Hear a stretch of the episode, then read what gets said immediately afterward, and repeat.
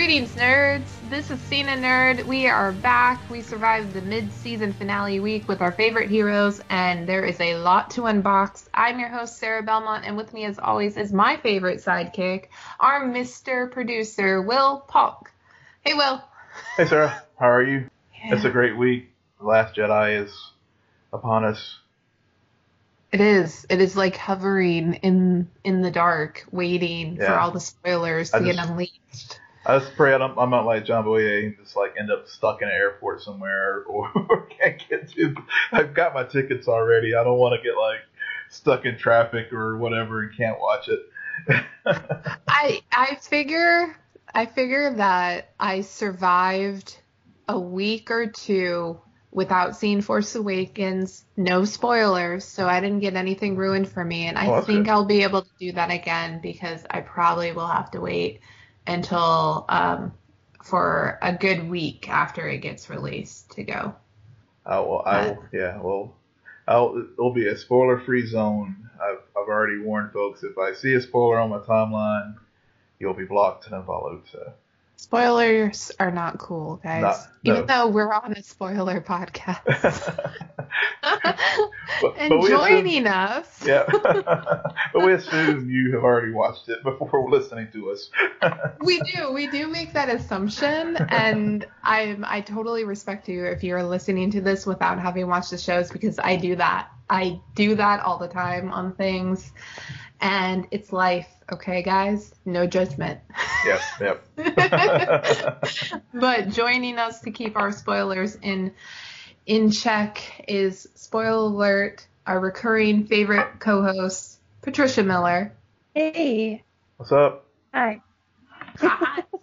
Hot. Sorry, that was my impression of her cat. I guess it didn't work. I wish I could do it on cue where she would just meow as my intro, but we haven't gotten there yet. Yeah. She's not that at that stage of the training process yet. She's not that on demand. no. oh man. Okay, so we have three shows to get through tonight. You guys, are you ready? Ready. Mm-hmm. Three shows, three finales. So first, we're gonna talk Supergirl, who ended the first half of their third season with Reign. I think it was the best episode of the season so far. I, I don't know about you two. Cannot argue with you there. Yeah. That last those last 10 minutes of just Reign versus Supergirl, I mean, they built it up so much that I was surprised by how well it got paid off with that fight sequence because it was beautiful. It was. I um I was at the gym the first time I watched it, and unfortunately the I couldn't have, didn't have sound, but just watching it just without sound and just the visceral like that choreography of the fight was just amazing. There, it, it reminded me, of, you know, a lot of um, at least for me, Superman two when he fought the other three Kryptonians. Um, and as far as that level of just badassery fight scene. Oh, see, I compared it to Man of Steel when oh, yeah. um, he goes up against Zod because you have all of the different buildings and just that destruction. And I like how they because it is a TV show and because it is Christmas, they paired portions of that fight with breaking, um, getting caught mm-hmm. up in the middle of an office Christmas party. Oh, I thought that was a great idea. That was a great touch. Yeah, that really was. What about you, Patricia? I enjoyed it. There was a couple of things where I was like, really? It was more towards the end. As far as the fight or just like, episode? Parts of the fight. The fact that the thing that Reign was it was like cement and metal bars, and she was swinging around, and it hurt Kara like she started bleeding. Mm-hmm. I was like, wait, how did that hurt her? And then and in the next scene, it cut to her like blocking it with her forearm with like no effort. And I was like, mm-hmm. uh. So that's the thing that sort of threw me off. But overall, I agree with you guys. The fight scene was very well choreographed and I loved the touch that they put in with the Christmas and the Christmas tree and getting knocked over and it was good. And I enjoyed the fact that you know that last drop when she held her off the building and dropped her, and the oh. fact that they sort of left it on that point, like where you don't know that she's okay. Mm-hmm. Like mm-hmm. I was clutching because I was laying in bed when I was watching it. I was clutching my blanket, like what's gonna happen. So. Right. Yeah. So um, earlier today, I rewatched a good half hour of the episode, um, and then my internet had some problems, so I couldn't finish it. But I think even though it was kind of jarring with how some of the injuries um, came about during that fight sequence, I think still you, um, as a viewer, a lot of us were just engaged in that moment because you understood what the writers were trying to get across and you understood how this related to everything that Kara's been going through over these last eight episodes and dealing with her own morality as this hero. And they did that really well with um, a lot of that first half hour. Mm-hmm. Re- going over like the Coville story plot and about how he believes in her and he's put her like she is his god. Yeah. Or she she is her yeah. Yeah. She is we got you. We got we you. Got you. Okay. Yeah, we got it. yeah, and and so you have a lot of this religious subtext and and Reign is like the Antichrist, and she is here now to spar off with Kara, and the mighty will fall. And so there's that having Kara fall down to earth is like falling from grace, mm-hmm. which I thought was very poetic, and and just, just this idea that um, you, you you never want to be put in that situation where people think of you as something larger than life itself because that that can put you in a very vulnerable state just like um, being immortal puts you in a vulnerable state. So it's an interesting um, paradox. Yeah. Yeah, it was. It was, and I I like the, how you brought in the religious aspect to it because uh, cause I have, really hadn't thought about that uh, at least with uh, Coville um, being there again uh, mm-hmm. in, in, the in the mid season finale, um, but also again, you know, when they were having their scenes, you know, their dialogue, uh, about Reign and how uh, you know Kara was still like very you know you know hesitant and reluctant to, to, to believe him or, or, or you know to, to listen to him. And again it mm-hmm. just sort of set up that it, it, it set up her her proverbial fall um, right. and and and not doing you know not heeding his his words. And um, yeah, so it, it, you know, it, again, I think it was show. You know, I think the writers of Supergirl this year, you know, have really come into their own. I think having a, a villain like Reign um, has has taken the show up a, a, another notch because you know it is someone who's an equivalent foe, and you know, and showing that vulnerability that Kara has as far as in the fight really, you know, made it. Um, like like you said earlier, I mean, it, it, it sort of was a physical manifestation of all the things she's been dealing with this season. Right, and the fact that in the dialogue they explain to you that this story is um, foretold in a Kryptonian religion, and that's why a lot of us are kind of it's foreign. Mm-hmm. So when you're trying to follow everything that's being expressed, you're kind of like, okay, well, who is who and what's going on because that isn't a religion that any of us are familiar with, and so they're kind of they're tying it and circling it back into the remember that she is an alien. Mm-hmm. Yep. yeah. and this is part of her heritage. And so, and that's something that's also fascinating that Reign and her come from the same place, but are totally on opposite spectrums. And they, they, this story has been told before and has played out before. So it's, it's just interesting that now it's just reset on a new Earth or another Earth, mm-hmm. another planet in a yeah. galaxy far, far away. No. On your note about her being an alien, I loved her interaction just before she went out to fight Reign with Alex mm, and how right. Alex, you know, blatantly stated like, I know we've been through some stuff this year, and but you got to set all that aside and be alien. Yeah. You got to be that strong alien. And the other thing was um, with Coville, he told Kara that he she needed to rise up and smite her now, or else yeah. you know. Yeah. And the fact that she took it all in stride and like went out there and tried and then she fell and then went the way that she fell, you know, with all the spectators around, like that like just accentuates the fall because it was so public. Mm-hmm. And, mm-hmm.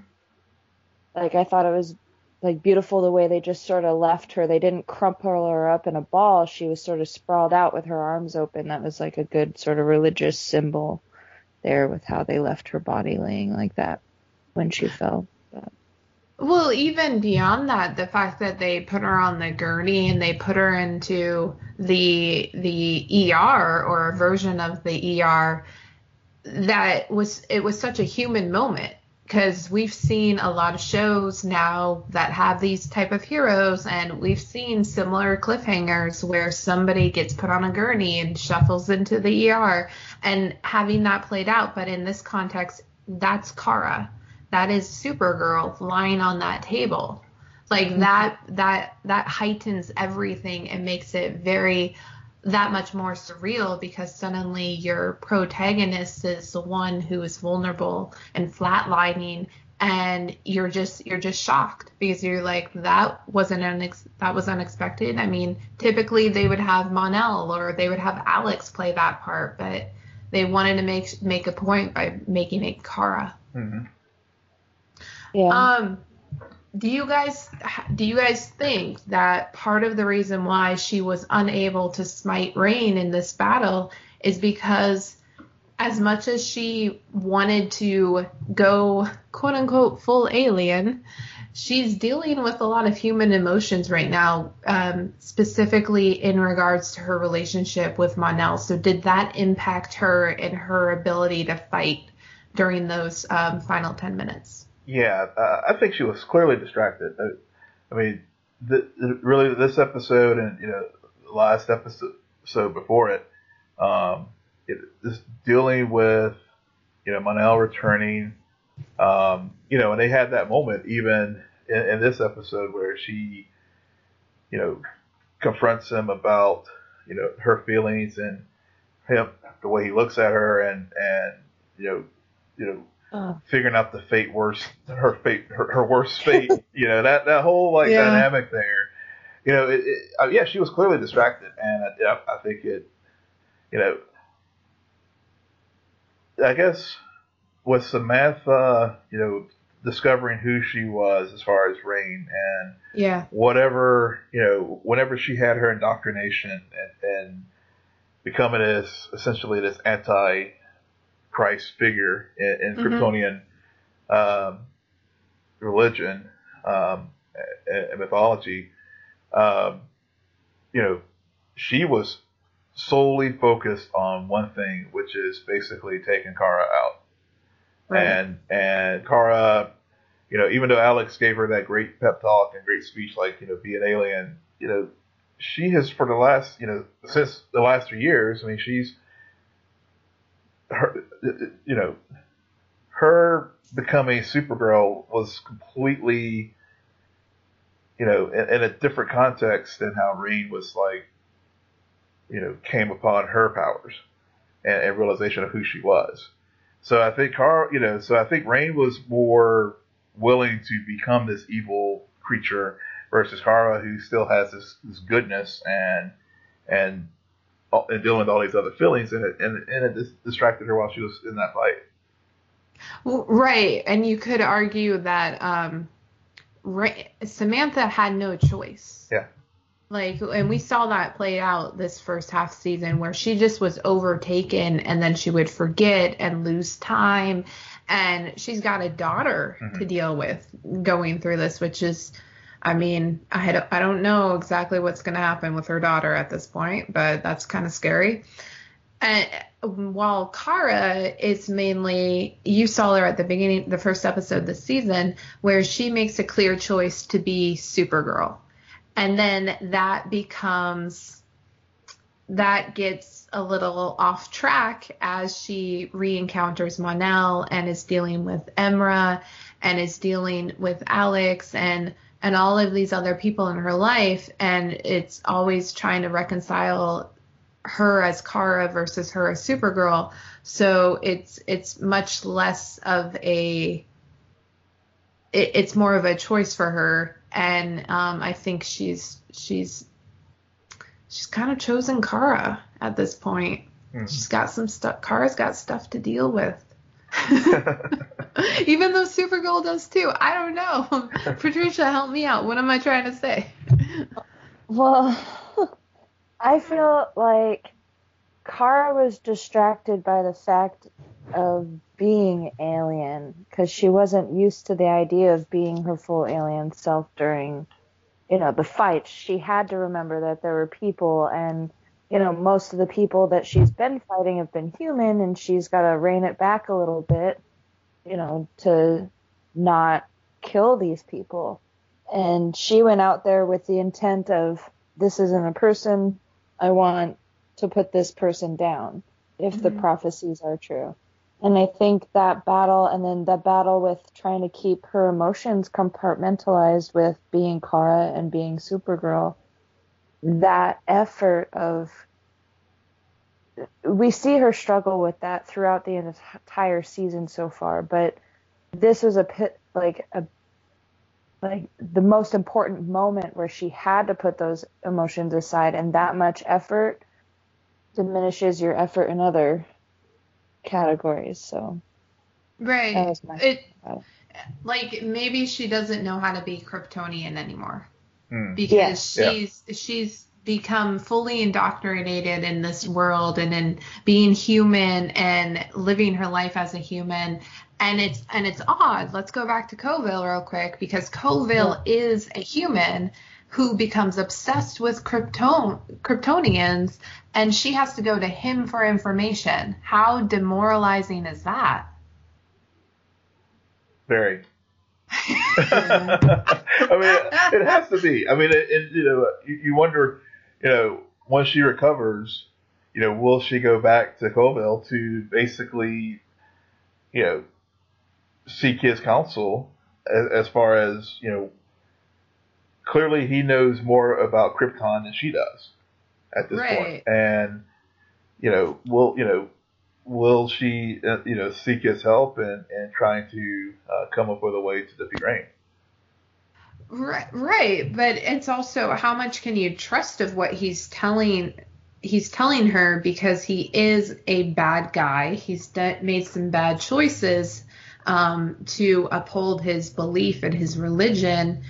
And it's interesting how she not only goes to him, but she also goes to her mom. Mm-hmm. There, there, there's a lot of emphasis placed on her mom this season, where she's always going back there. I, I like that because um, in a lineup where we have a lot of daddy issues, it's nice to have some mommy issues every now and then. You know, just saying, equal opportunity. Okay. Speaking of equal opportunity, let's not only focus on the Kryptonians because we got some humans who are getting together because Patricia and I know how to hard eyes. We know it, Will. We called it. We, yep, you did. from episode one. You sure did. Yep, you did. so what did you think of that? so I was watching this the episode with my boyfriend and I slapped his leg because I was like, "Yes, I knew it. This was supposed to happen." And he was like, "Oh my god, get over yourself!" Like he was so upset with me. He was like, "Why are you so into this right now?" I was like, "You don't understand how much of a nerd I am." and so yeah, that's how I felt about it in the moment. But, I, I I do want to call out Kara though, because Kara during that holiday party scene, she comes over and she's like, "Yeah, I've been noticing that you and James have had chemistry for weeks," and I'm like, "Kara, you have been like on you've been to Central City on another Earth. You've gone on a road trip with Alex. You've gone to another planet with um with John. Like you haven't been around yeah. town much. When did you notice? I'm just, I'm like, no. Maybe that's why she was distracted in the fight. yeah. she was too busy making like, wedding invitations. Yeah. yeah. do you do you guys think it it so they set it up to end the midseason with that. So are they going to make it past season three? And I, I, like how we're talking about this, and we haven't even mentioned who we're talking about. We're we're talking about the hookup between James and Lena, which to, again, to pull out another Superman reference, it reminds me so much of what happened on Smallville because you had the whole um, Lana, Lex, and Clark love triangle get brought up. Mm-hmm. And I know for me as a Karamel shipper, I think that Kara has moved on from James, but I could see the writers trying to use this as a dynamic for later seasons to explore between those three. Well, does Lena know that James and her used to be a thing? Because I think that's where they could bring it up, like where it might be a little weird. Hmm. But because I don't think Lena has that information. Well, that would yeah. be kind of weird considering they're always saying how they're best friends, and I mean, I I would think that knowing girls exes would be brought up in conversation, you know, on the DL. Yeah, but I don't think they've had that weird conversation yet, you know. It just doesn't I feel like they're going to bring that up like there's going to be some sort of weird little situation and Lena's going to be like, "Wait a minute, guys. You guys were a thing?" And they're going to be like, "No." And yeah. And I'm yeah. gonna be like, "Where have you been, Lena?" yeah. yeah. I mean, it, it, it is possible. I don't think I, I don't think it, at least not on screen, it has not been discussed. But yeah, I think the potential is there if they want to, you know, if they want to take the, the, the drama quotient to that to that place. Yeah, to that melodramatic place. Yeah. They've already got Imra bringing the I, melodramatics. We don't need no more drama queens. Yeah, I don't. I don't think they're. I don't. Yeah, I think. I think uh, James and Kara's that's ways that's so season one. So just leave it there. They got plenty. much like everything in season one. yeah, pretty much. Just like let's just ignore it. we're on a new network. We're completely redoing everything here. That was a different. that was another. That was another Earth. Ooh, I meant to ask you about this, Will. Yeah. Um, before we move on to our next show, the gang that they kept referencing is that an Easter egg to Black Lightning, or did I just make that up? That's a good question. I don't. I think so. I have to. I have to go back and, and double check, but uh, let's bookmark that for uh, for uh, for a, a, future discussion because I, I think it is. Yeah, which which would make sense, and hypothetically, if that is, then that that makes sense because rather than put Black Lightning on the Earth on Arrow and Flash's mm-hmm. Earth, they're going to use Kara's Earth, which which I like because yeah. it kind of makes her her world expand um, and not be like this this side world. Yeah. and she has so it just I, I I think that would be a smarter choice to help expand the universe yeah. um, rather a, than make it contained. Yeah, and, but but also it does give a way for if if down the road they wanted to expand Black Lightning into one of the crossovers, they, they could yeah. do so, legitimately do so. I'll, yeah, yeah, I'll have, yeah, I'll, I'll, I will, I will, I will, I will do some homework and, and follow up with you on that. Yeah, tweet us if anybody listening knows the answer to that as well. Yeah. But we've got to move on. We got some speedsters to talk about who have decided not to run for a change, not to run. And so, Flash midseason finale. Again, guys, this is like a great week to be a TV viewer because another show that that nails it on their way out and being like, "We'll see you at the end of the break. We're gonna just drop the mic right here." They this was the best episode of their season. Totally. Or maybe even arguably the best episode since I don't know. it's, it's been a while since uh, it started out a little, you know, it, it, yeah, it started out a little slow, but once it hit, I mean, it was like, whoa. But even though I did call the, uh, the, uh, yeah, yeah. Yeah, yeah, Mr. I'm just going to throw out random things about these shows and they're all going to come true and none of Sarah's can ever come true because that's we don't live on that earth. Yeah, I don't I don't resent you at all for all of that. No. But, you know, let's let's get into this. Yeah. Okay, I mean it is the twist that Will spoiled for everyone. Um bad Will.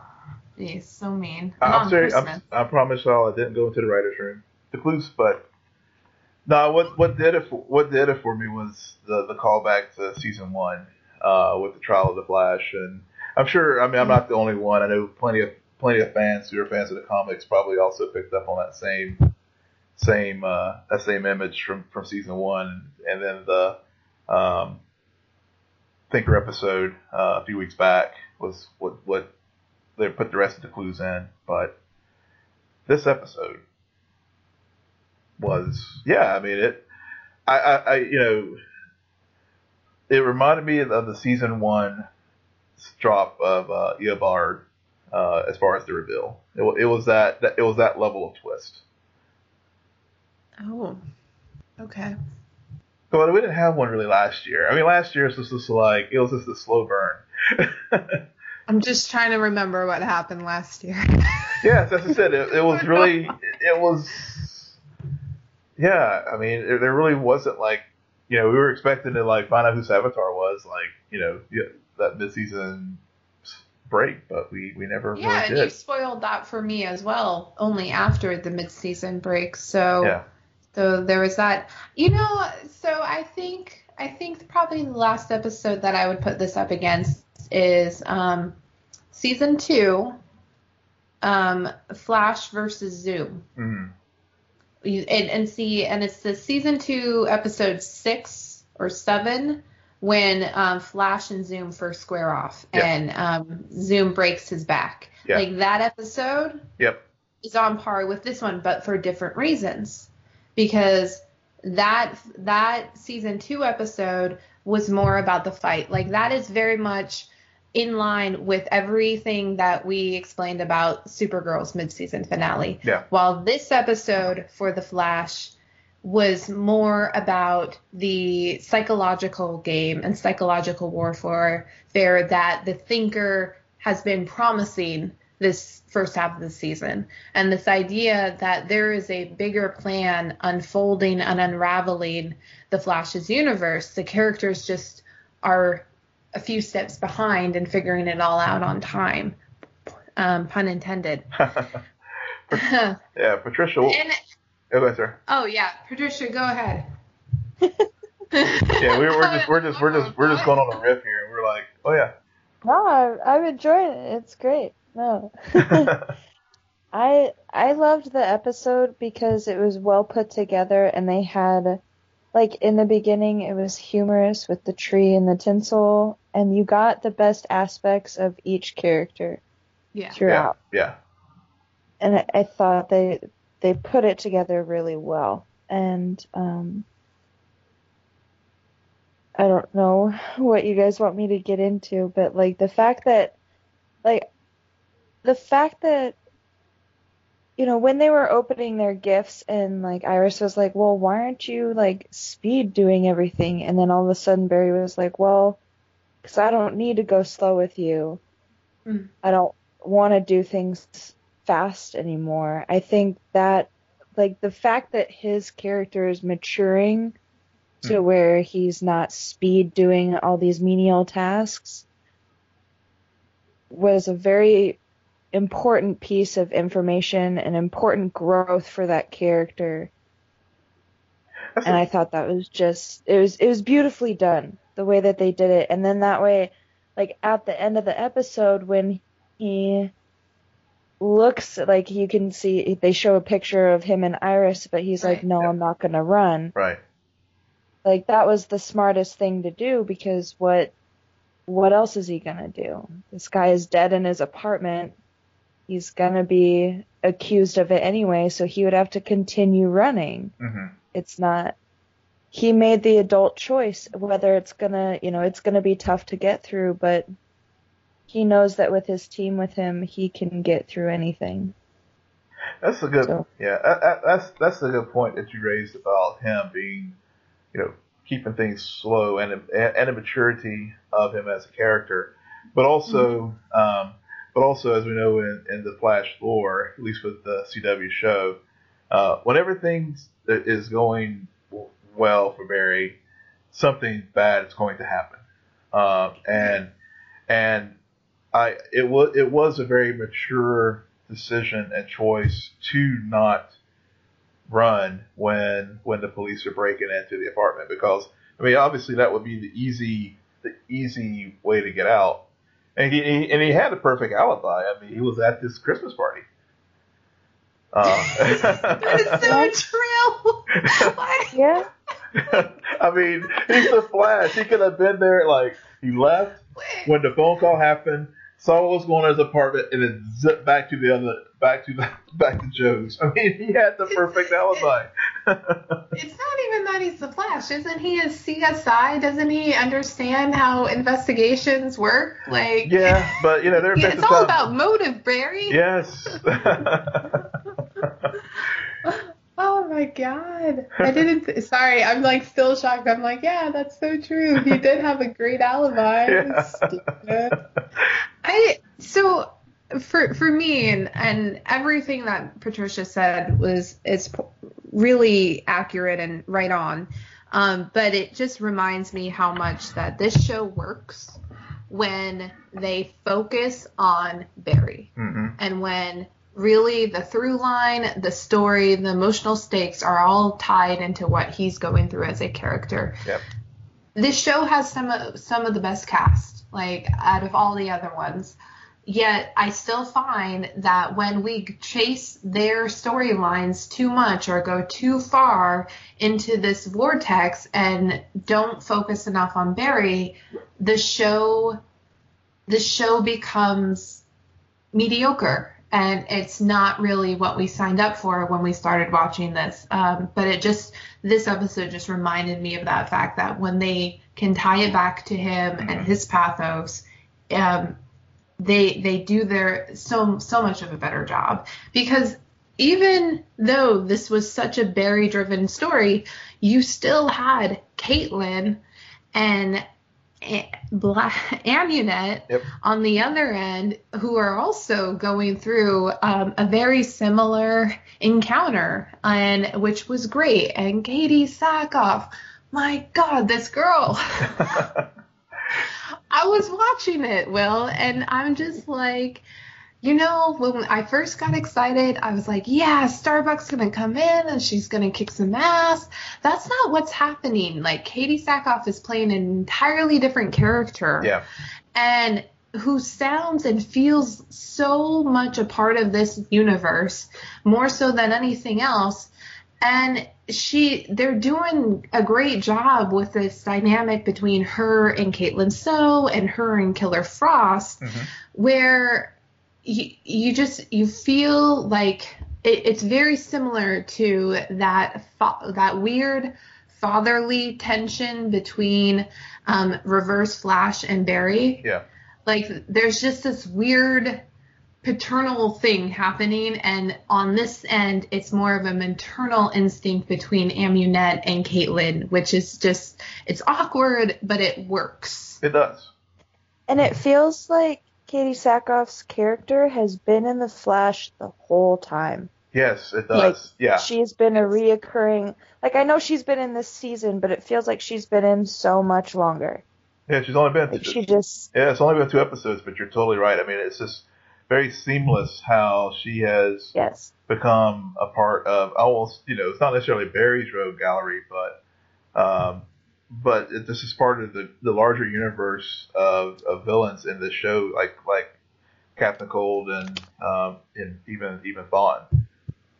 Yeah, yeah. She she kind of takes the best of both of those characters and have created her herself in in that image because she has that humor from Captain Cold with that um, villainy from from Eobard Thawne. Now, guys, during her first encounter with Caitlin, um, the first episode, they she talked about how Caitlin spoiled something for her, and so she plans to get her vengeance. I don't think she got her vengeance in this episode, but when do you think she will get her vengeance on Caitlin?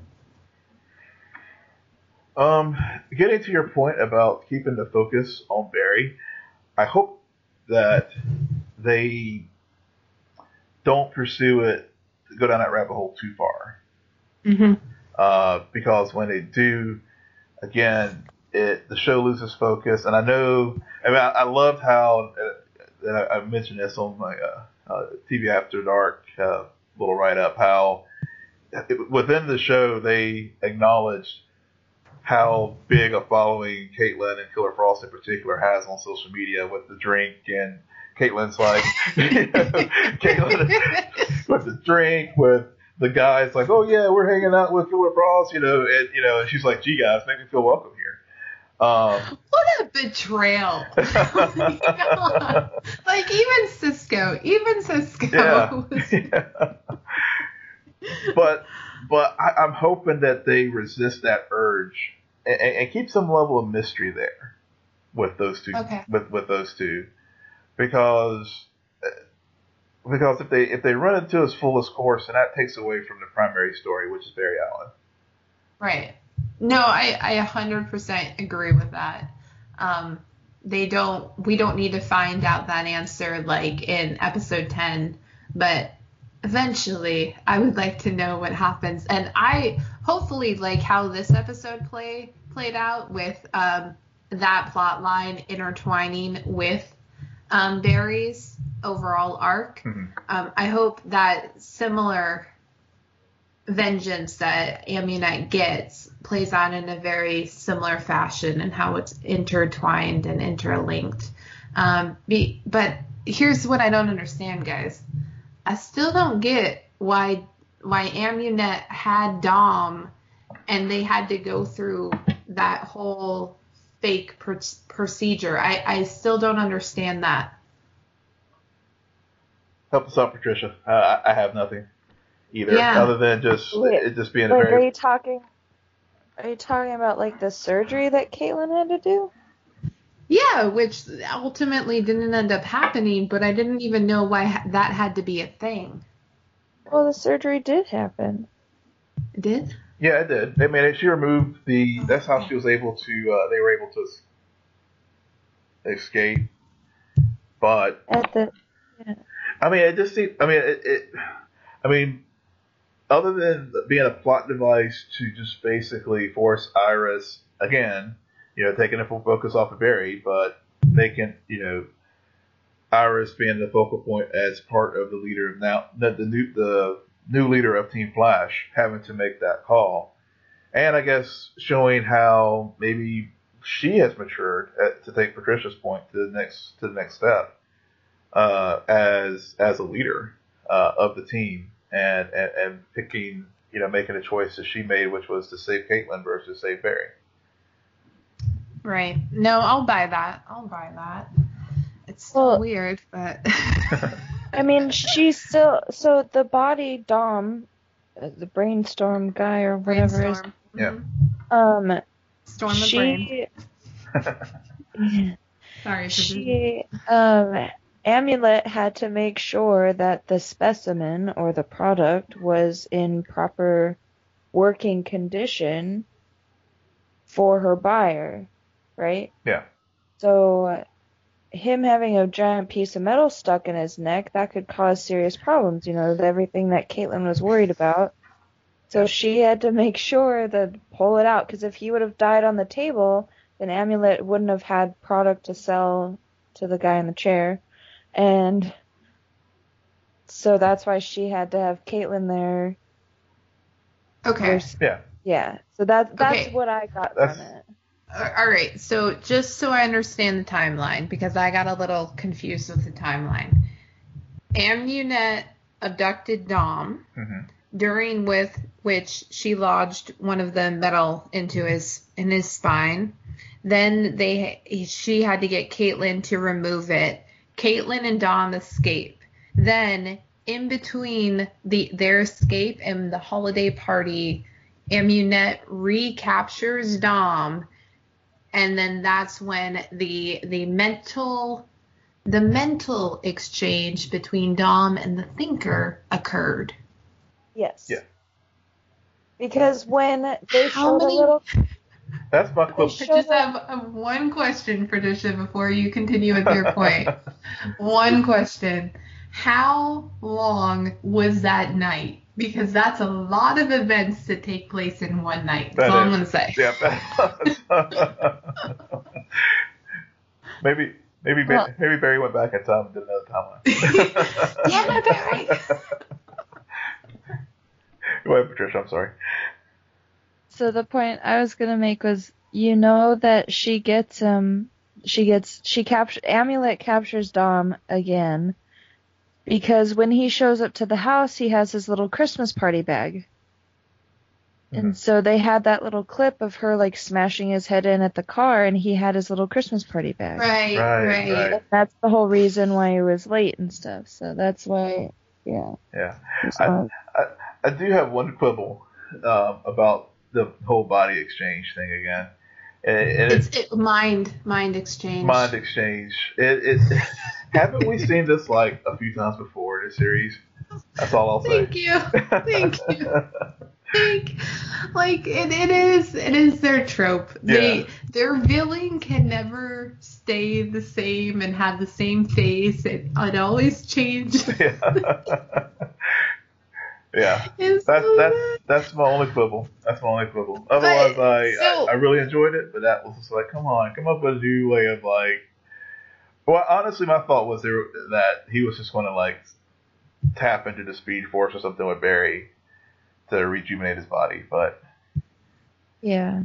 No, they did it this way, which which is fine. Um, the the exchange, even though I agree with you, they need to stop using this trope um, because we've seen it multiple times now. Um, it does play in to the Easter egg that future Barry last season gave to Barry about um, facing off against the Thinker because they they reference a, a type of tech that they had to use to block their thinking mm-hmm. um, for the Thinker, which it wasn't necessarily DeVoe, but what brainstorm because brainstorm is a telepath so so that how that played out makes a lot of sense into um, things that they they set up last year as well which yeah. which i like my my quibble about brainstorm is easy the actor he was on vampire diaries guys it was very distracting for me that's where i've seen him from nope you've seen him from a, one other show patricia one of your favorites, How to Get Away with Murder. Yep. He was on that, show as well. Yep. Right. He was. I knew that he was a brother and he had a sister somewhere, and I couldn't remember where. Anyway, thank you. Finally. Yeah, yeah. It was very distracting for me because I kept. I kept thinking, and it's funny because he played similar a similar role on Vampire Diaries. It was very disorienting. yeah. you know, Sarah, one thing you just brought up with the uh, callback to future Barry versus talking to current Barry, maybe that, mm-hmm. you know, and you know, I have to go back and look at, you know, once in future Flash, but, um, you know, I think there was something in that speech too that maybe that was another reason why Barry, you know, did not run. Just thinking about, you know, that future, that visit that he had in the future when he was trying to stop Savitar. It, maybe, yeah. or maybe he learned something in the Speed Force um, that he was stuck in for a few months. Yeah, yeah, and all the and all the gibberish. Light it, shade. Yeah, the house, the shade. house is bitching. That's you know. now, now I do to to close this out. I do want to say I still. last week when talking about the um, the crossover, which was great, and if you haven't listened to that episode, please do. Um, I brought up a point in which I thought it was interesting how they, the writers purposely, in my opinion, made uh, made Barry let re- Reverse Flash go mm-hmm. while Oliver kills Dark Arrow. Mm-hmm. And now that we have this episode where Barry Allen chooses to stay instead of run, and I think if it was Oliver Queen, he would have run, um, seeing as some of his choices lately. Mm-hmm. And not only that, but he's also being charged with um, with a murder that he did not commit, and um, which is very reminiscent of what his father went through. But I still, I keep finding myself comparing it to um, Oliver Queen, who is under indictment as well. But I think it's really interesting how Star City apparently has a very slow judicial process because next episode Barry Allen's all of a sudden in a courtroom. Yeah. Oliver Queen is walking around like I'm under indictment. no worries. No worries. But but I do like this idea that they're even though these shows are completely different and these heroes are on their separate paths, they're I, I feel like they're trying to set up something for Barry and Oliver to have another more profound exchange later on in the second half. Um, that is going to be really interesting and maybe set up for a crossover next year where those two are at odds with one another. Maybe. Hmm. And I, and at, at odds how? I think it goes back to um, remember in season one when they first introduced Oliver to Team Flash, mm-hmm. and there was a lot of hesitation about Green Arrow because Green Arrow is a murderer. Yeah. And how that's not what Team Flash does. So so you've got this the the aspect of that was supposed to be played out in Batman v Superman, where you have the the crime fighting vigil, vigilante who doesn't kill versus versus somebody who does kill. So you have like that moral the the the um they're at odds over their morals and their the moral decisions that they make. But I don't know. Remember, Will, I'm always wrong about this stuff. No, no, no. yeah, you, I, it's you know, I think that's a, a, very good callback that they probably will address this. This informed. They may even do it with this trial of Barry Allen. Maybe. Maybe. Well, I mean, Barry's got to be wondering, like, I, like, why can't I have Oliver's lawyer? Because apparently. yeah. yeah, it's like Cecile's like, tell everyone you're the Flash. It's like, well, I think I've already have done that. Cecile, we just told you. Yeah. How do you take it down a notch, okay? You're speaking a little loud right now. Yeah. oh man. Any final thoughts before we head over to Star City? I loved Cisco's gift from Gypsy. Oh yeah. That was so funny. Oh, yeah. Classic. That was classic. Is, is this a breakup box? No. you need to open that in private. What do you guys think that they are doing with Cisco this year outside of the Gypsy plot line that seems to be there one moment and gone the next episode? They're it seems like they're at a crossroads with Cisco, and same with the same one they're having with Wally, which is exact to figure out exactly what they want to be. Mm-hmm. Uh, that's just how I feel. I mean, they have the great you know banter between Cisco and and Harry and, yeah. and that comic relief. But I don't feel like Cisco's really growing much this season. He's almost been reduced to like comic foil. Yep. I agree with that. It's very stagnant. They're like, hey, he has powers and arguably could be more threatening than Barry, so we're just gonna bench him. Yeah, yeah. and we'll just send Wally to Cambodia. which is like, what the hell? I was like, random, very random, random. yeah. very random. Well, all right, that's that's um, we're gonna leave Central City and head over to Star City, where okay, it wasn't it wasn't a highlight of the season, but I still I like this episode. Irreconcilable differences, their mid-season finale. I think it was fine.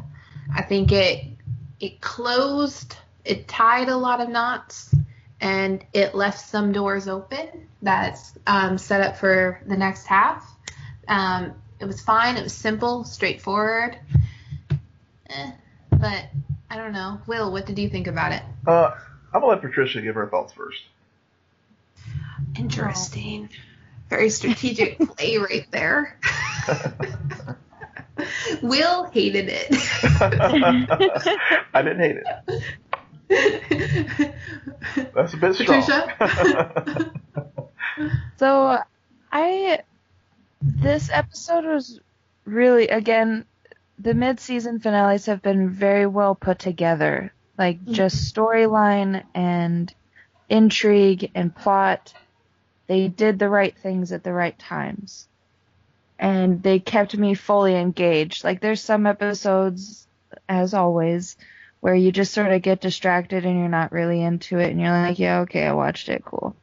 Right. Yeah. These episodes all kept me fully engaged. Like, you know, if someone tried to talk to me, I'm like, nope, you can't. Nope, I'm not. I'm busy. Focused. So I, I felt like that's what I felt like this whole week of episodes, and and that doesn't exclude Arrow from that either. I was like, oh my god, Will called it with Wild Dog. Like that's it is him. Like I get it. And well, it's like he's gonna have a chip on his shoulder because he knew exactly what was gonna happen. How did he know? Um, he didn't know everything. Let's just put it, take it no, down I, a notch, Patricia. No, okay, I, I, Will forfeited his turn. Continue. I I also the side so besides the main storyline, I really enjoyed the side plot of Bad Laurel and Lance, mm. and how they had that special little exchange where she was talking about her dad on her Earth, mm-hmm. mm-hmm. and like the type of cake that she liked. Like Lance knew what type of cake she liked because she's basically the same person, and that little I was like, yay, maybe a redeeming character. I don't know. I know how much you like Laurel, Sarah. Um, yeah. but anyway. And then the other storyline that I'm really interested to see continue is Dina and v- Vince. Dinah. I want to Dinah. Dinah. Dinah.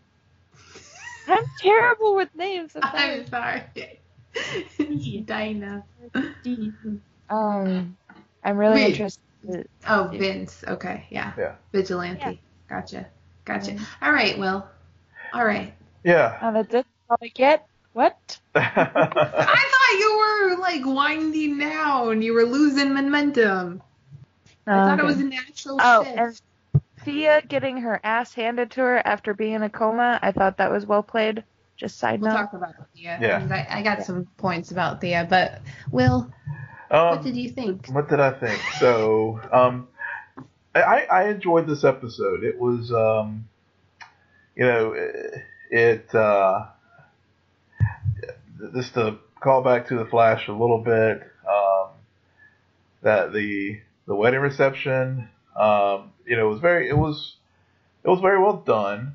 Uh, as I, I, you know, I, I wasn't trying to get into the whole drama of you know West-Allen, Felicity wedding, even though uh, Iris, you know, had her very human, you know, um, feelings about what happened, uh, which I'm glad they did that. Um, but also, I think it was good that you know for Arrow to to, to finally have this scene for Oliver and Felicity because they they they uh, have been teasing this for years. It's finally they finally had they finally are married and it you know, finally have have their moment, which Curtis and almost ruined, but Curtis was the best. Curtis was Curtis the best. Was... Yeah. Again, a very human. You know, what I guess that's the thing that what I liked about the episode. Uh, in all, all the shows, just uh, with the mid-season finales, there were very realistic things that real people actually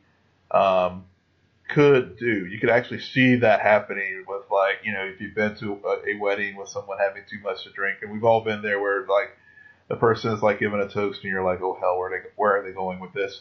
uh, quick question, quick question. Yeah. Um, so are you saying that um, what happened between the thinker and brainstorm could really happen? No, no. Iris is feeling. No, I'm talking about okay. the human. No, I'm talking about someone feeling bitter about like jumping in on your wedding day and like completely trying to upstage your situation. I get it. Yeah, I get it. Yeah. I just had and to then, call you then, out on that. And then, and then, and then, and then cappuccino maker. You're like, the hell? All right, we get it. Yeah. Okay, you think Iris was right. Uh, moving on. Moving on. Moving on. But um, but the episode itself, I, Patricia raised a good uh, point with uh, Lance and uh, Laurel. Uh, I did like that sort of play out even though I had a moment where I was like thinking, now it's kind of strange that that that uh, that the, the doppel, uh, Laurel's doppelganger, you know, usually there's some sometimes some subtle differences between them, but in this right. context, they were they were pretty you know pretty much right down the line. So you know, like uh, it's just getting kind of like just don't overplay that too much. But I mean, but I thought overall how they handled that was good. Um, as far as the well, it also it also makes you suspicious of Cayden because yeah. Cayden James is supposed to be so smart, and it's like, so she's a doppelganger yeah. of his daughter who is dead. Mm-hmm. Do you really think she's going to be able to kill him?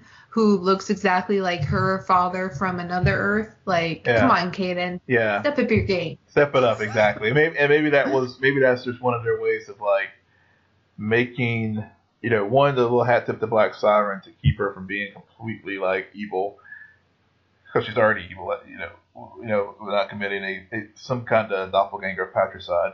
Um, right. Uh, verse, but um, yeah, you know, as far as the portrayal, um, you know, we talked about it last week, and and you know, for a moment, I thought maybe you know it would have been interesting if it had been one of the original three like if it had been. Felicity or or or Dig or Diggle um, mm-hmm. inadvertently like some you know tipped it off. Um, but I mean, again, it, it, you know, all the evidence is pointed to Wild Dog. I mean, maybe Donna, but you know, with things with how things are going with Vigilante, but um, uh, you know, ha- I think overall, I liked. Uh we saw this tension all you know with the original three versus the new three, you know, throughout, and it, it you know it, it, came to its natural conclusion that they were going to have to break up. Now, how long they stay up apart, we'll see. But I, I, I was very satisfied as a viewer that how, how that all transpired. Yeah, and I so something I like about the portrayal is something that you spoiled for us last week when you brought it up. Is is that um, the relationship between Renee and his daughter mm-hmm. that has he's he kind of bonded and formed a connection with Oliver um, because of how both of them were trying to balance their desire to protect others with with being fathers and who at, at one point in time have abandoned their children and then at another point in time have tried to incorporate them into their lives as these vigilantes. And I, I liked how there was a moment of hesitation from Oliver, mm-hmm. which shows that he's grown a little bit over the seasons because he he did write Renee off, but then he started thinking about it more about the all the times that he's placed Will above his team, mm-hmm. which he did this season. Yeah. He's walked away from the team because of Will. And it, it was it was a big decision to make and and now he's starting to to see how that's what Renee did on the other hand granted he also sold Oliver out he could have told Oliver and been like this is what's happening I have to do this for my family like my blood family mm-hmm. um, and I think maybe Oliver would have respected it a little bit more than have been blindsided but I like that hesitation what I, what I think I will like to see play out. Um, I feel like this is upping the stakes, but for them really to do something clever and evolve this conflict a little bit further would um, be for Cayden to manipulate Team Arrow and put Oliver in a place where he has to choose between Felicity and Will. Oh, I like that that is that is like a plot point that I want to see because he's gonna choose Will. Like me being a Felicity Shipmer, I know that, but at the same time, you, I think that makes sense for everything that they've built up, um, and also remembering how Cayden blames Oliver for the loss of his son. Mm-hmm. Um, so so Cayden's gonna go after Will in some way, shape, or form, and it's gonna Oliver's gonna have to make some tough choices.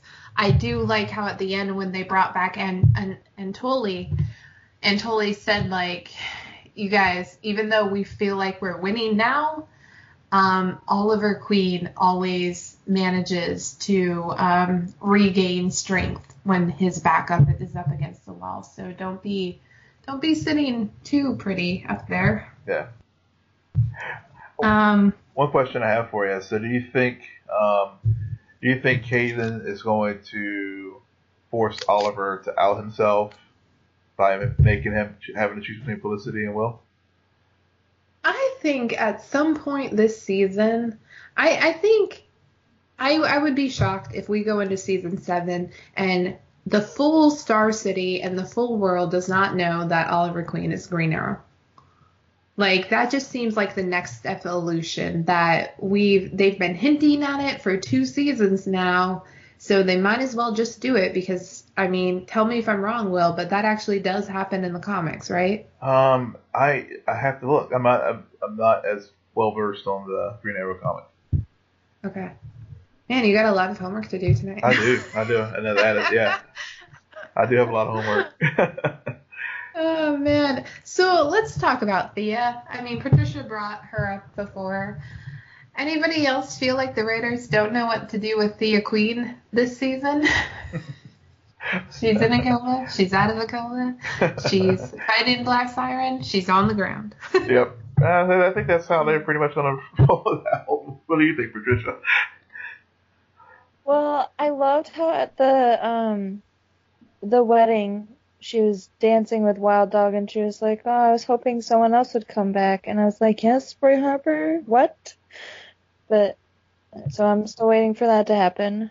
Sarah knows my feelings about that. Um but I think like my thought last week before we had this episode drop was that it was going to be Thea or a previous, you know, um, a previous. hello, member. Hello, cat. Uh, a previous member of Arrow, um, who was going to be the one, and I I thought it was going to be Thea, like by just some weird chance she ended up talking to the FBI agent and whatever, I don't know. And to see her, like, I was shocked actually to see her up and walking around without a wheelchair or without any, yeah. like, assistance or. I understand that she's been in a coma for a long time. Like most people that have been in a coma, they have a long period of time where they have to go through physical therapy to make sure all of their limbs are working properly and like gaining muscle back and stuff. Right. And right. I know Thea died before and has been brought back to life, and that was sort of a thing. but I feel like yeah. being in a coma is a little bit different than being dropped in the Lazarus pit. No, and, Felicity was paralyzed. I think I'm pretty sure Curtis built her some kind of tech. Oh we yeah. just didn't see it. That's mm where they were during the crossover. Ah, yeah. Uh, good call. Yeah. Uh, but you know, much help with the crossover, anyways. She got beat down by mm-hmm. Lance. yeah, it's you know, Thea's always been a character who you after Oliver Queen loses everybody else, she's like this remaining link to who he was before the island. Um, and a lot of viewers since all the way back in season two have been speculating, well, when are they going to kill her? Um, and they did kill her. They only brought her back. So now the question is, are they really going to stick with her, bring back Roy Harper? Colton is in Vancouver, so you never know. Mm-hmm. Um, yep. But but you're just you're kind of like okay, either either put her on an interesting path that um, parallels Oliver's, or get rid of her because I mean, nobody wants to see waste screen time when they have a lot of other things to explore in this show. So, and and like I said, that could be very powerful because she is that remaining. Well, Quentin is also another remaining link to who Oliver was um, before the island. Yeah, so. the whole watch giving thing at the wedding made me tear up. Honestly, yeah. I've been real emotional about these shows, and like, I don't know, that part just like made me emotional. And I thought that they were doing something really great with Thea last season where she mm-hmm. was like the city manager or whatever she was just under. I thought right. that Oliver was going to make her mayor somehow. You know, mm-hmm. I thought mm-hmm. that would have been an interesting track to keep Thea on. And now that's sort of derailed. And Right. Yeah, but we'll see. Hopefully they have a plan for the second half because now she's back. I mean, she was really benched the first half of the season. Yeah. yeah. yeah. So now Oliver and Felicity are married, but they can't have bunker sex because Cayden is spying on them in the bunker. So that could get really awkward, if you know what I mean. and it is also revealed that Cayden is not working alone.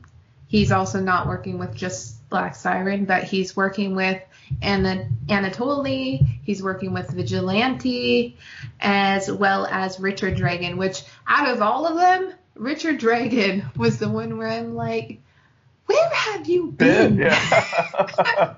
yep.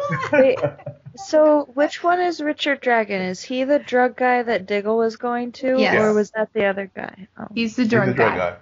Who's the other guy that was stand like? So they had them all lined up. Yeah, Vigilante was at the very end. Right, and then of course, Anatoly. Yep. Then um. And Cayden. Laurel. Siren. Yep. Cayden, and then who was the guy that was second Richard Dragon. No, there was two guys on the other side oh, of Cayden. That's just Cayden's henchman. He doesn't have a name.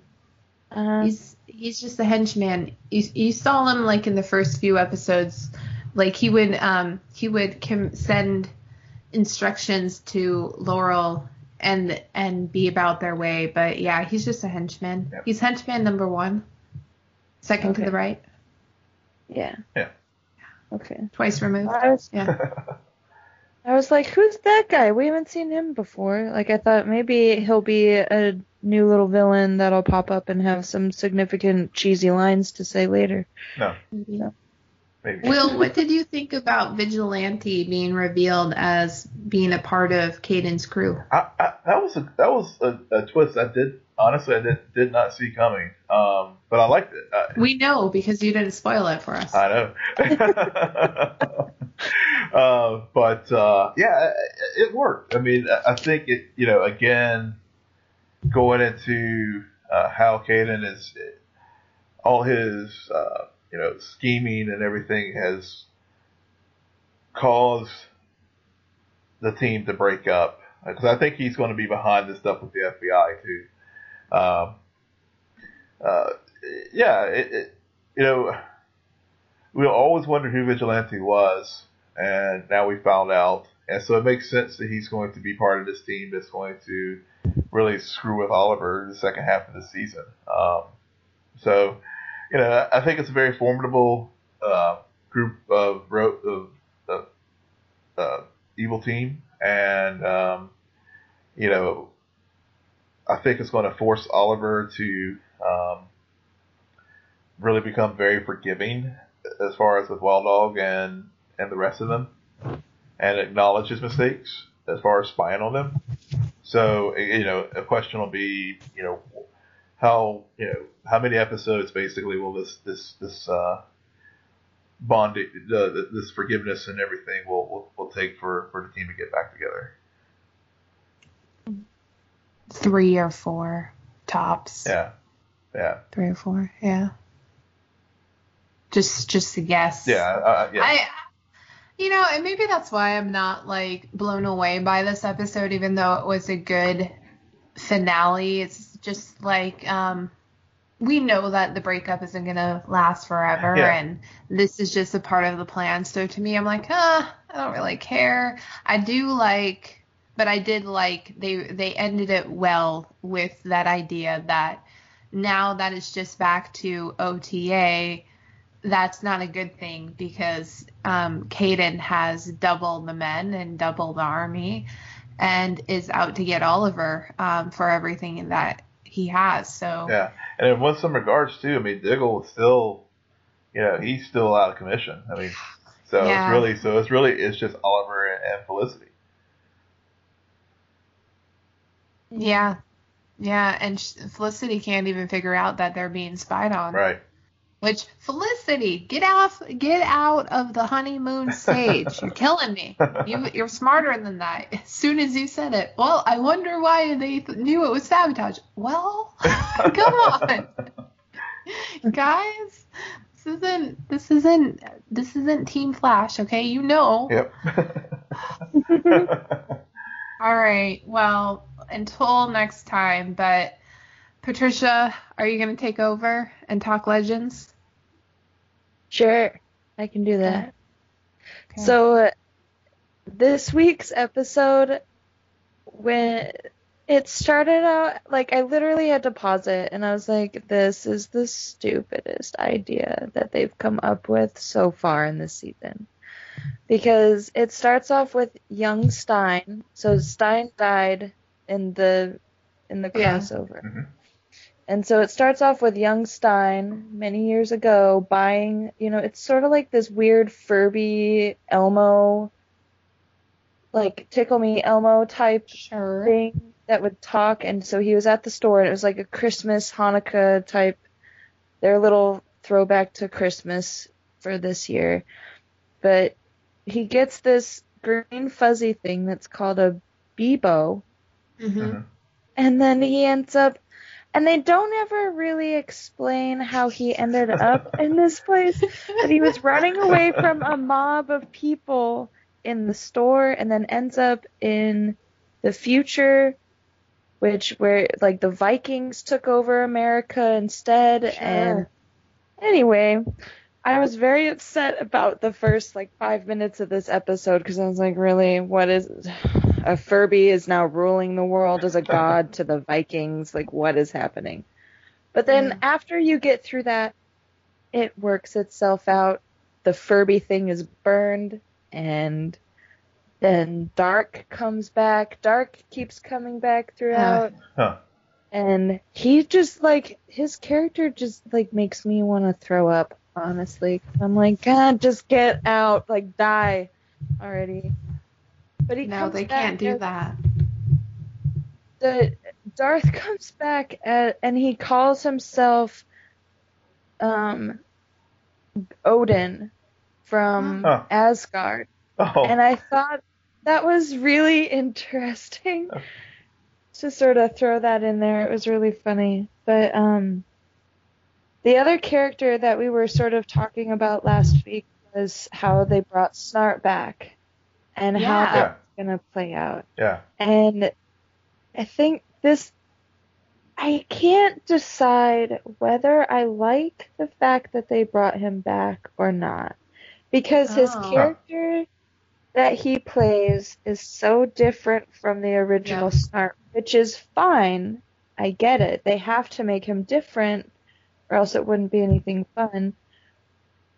But throughout the entire season, the entire episode, he's trying to play therapist with everybody about the death of Stein. Like, Uh, Hmm. He even has like a Muppet puppet that he makes to look like Stein so that people come into his office and like talk to to get feelings out and it's sort of humorous but it's sort of sick at the same time and that sounds like something Ralph would do on the Flash. That does totally sounds like Yes. something Ralph would do. yeah. Yeah. no, it was no, no, no, no. it was it was this was my least favorite episode of the week. But it- yeah. Such a train wreck, I feel like, that I was like, I can't stop watching this because I gotta know what happened. So it Uh, turned into a hate watch episode for you. Kinda, but I mean, they had some really solid points in there. Like, um, Jax left the team at the end of the episode. Like, he decided that he wanted to go, you know, because he couldn't get over Stein being dead, because he was trying, yeah, he was trying to alter the timeline and blah, blah, blah. But he had some really good moments in there about his grief, and like, he had a talk with young Stein and Stein made the same decision not to know about his death Mhm. so that he could have a good long life. Like he sees like, well, at this time that you were cuz he was going to Jax wrote him a letter and said open it on this date. And you know, from that date to, you know, where they're at right now, he was like, "Well, I'm going to live a long happy life. It's you that I want to have fun and a good life." So it, it there were some really great moments, but then they ruined it with the fuzzy things about Christmas. Ah. So So, so at the end of that episode, is that when Constantine appeared? yes, at the very very end, Constantine appeared. I actually have not seen Constantine. I watched the very first episode today, and of their of his season and or Right. Stuff and I I enjoyed it. And so I'm I don't remember Constantine coming to resurrect Sarah. I mean, I Oh. know that Was that on the, the guy was that done on the CD? Season four. Season four. mm-hmm. Season four. Yeah, but did he actually show up as like did that actor show up in the show? Yes. Yes. Did Season four, episode five. How you five, can I pull believe. it out of your brain? I have no idea. but She's amazing that way. I was I was like maybe maybe they just called someone and said I know a guy, you know, Uh-uh. and they insinuated towards like that's what I was thinking. Okay. Yeah. No, no, he he he he knew that episode. Um, not only did he appear in the present, but he also appeared on the flashbacks because he knew Oliver from Lian Yu, and they had a very like Indiana Jones um, adventure on Lian Yu.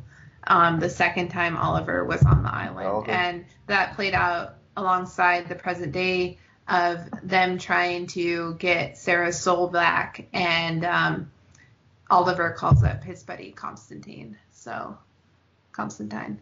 Um, but um, Um. I've also not seen the NBC, which I think it first aired on NBC um, season one of Constantine. But I do like that actor and that character, and so I'm glad that they're And- reintroducing him, and that's the beauty of the show. It's kind of like what we were talking about with Supergirl season one, how it aired on the C on CBS, and it doesn't really count.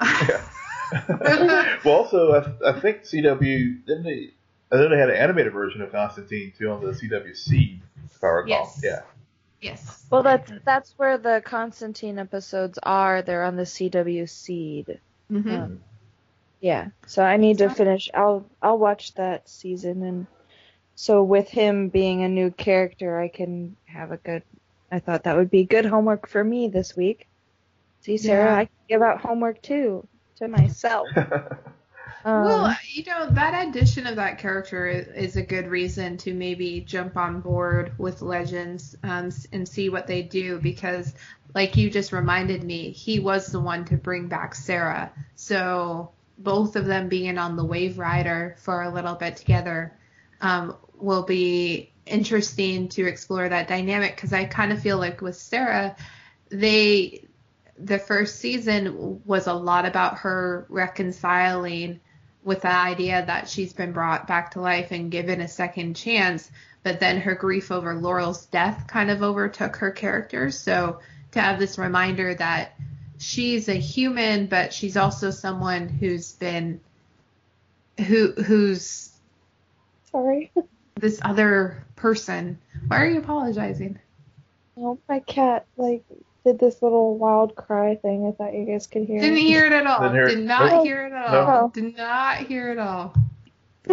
well, Will, do you have any thoughts about Constantine being on Legends? Um, not too much, other than I wonder. You know, there's been some chatter uh, over the last few days about uh, an established Arrowverse character coming over to Legends to replace uh, Firestorm. So you know, wondering if it's going to be Constantine or uh, or the other, it, you know, fandom favorite is uh, Wally West coming over from the Flash. So uh, that's pretty much my only thoughts on it.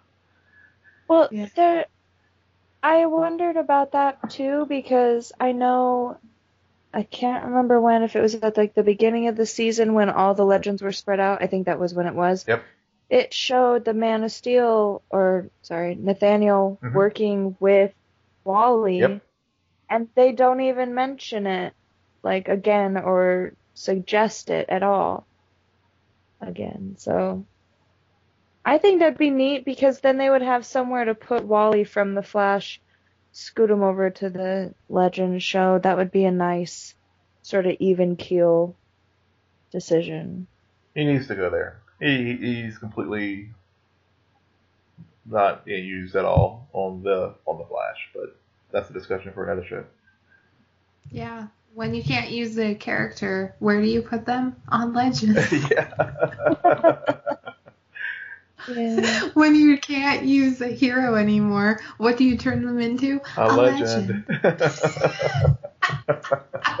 you know, Jax had a great speech towards the end of the show about them being B characters or sub B superheroes or something, and they were like, That's "We were all broken."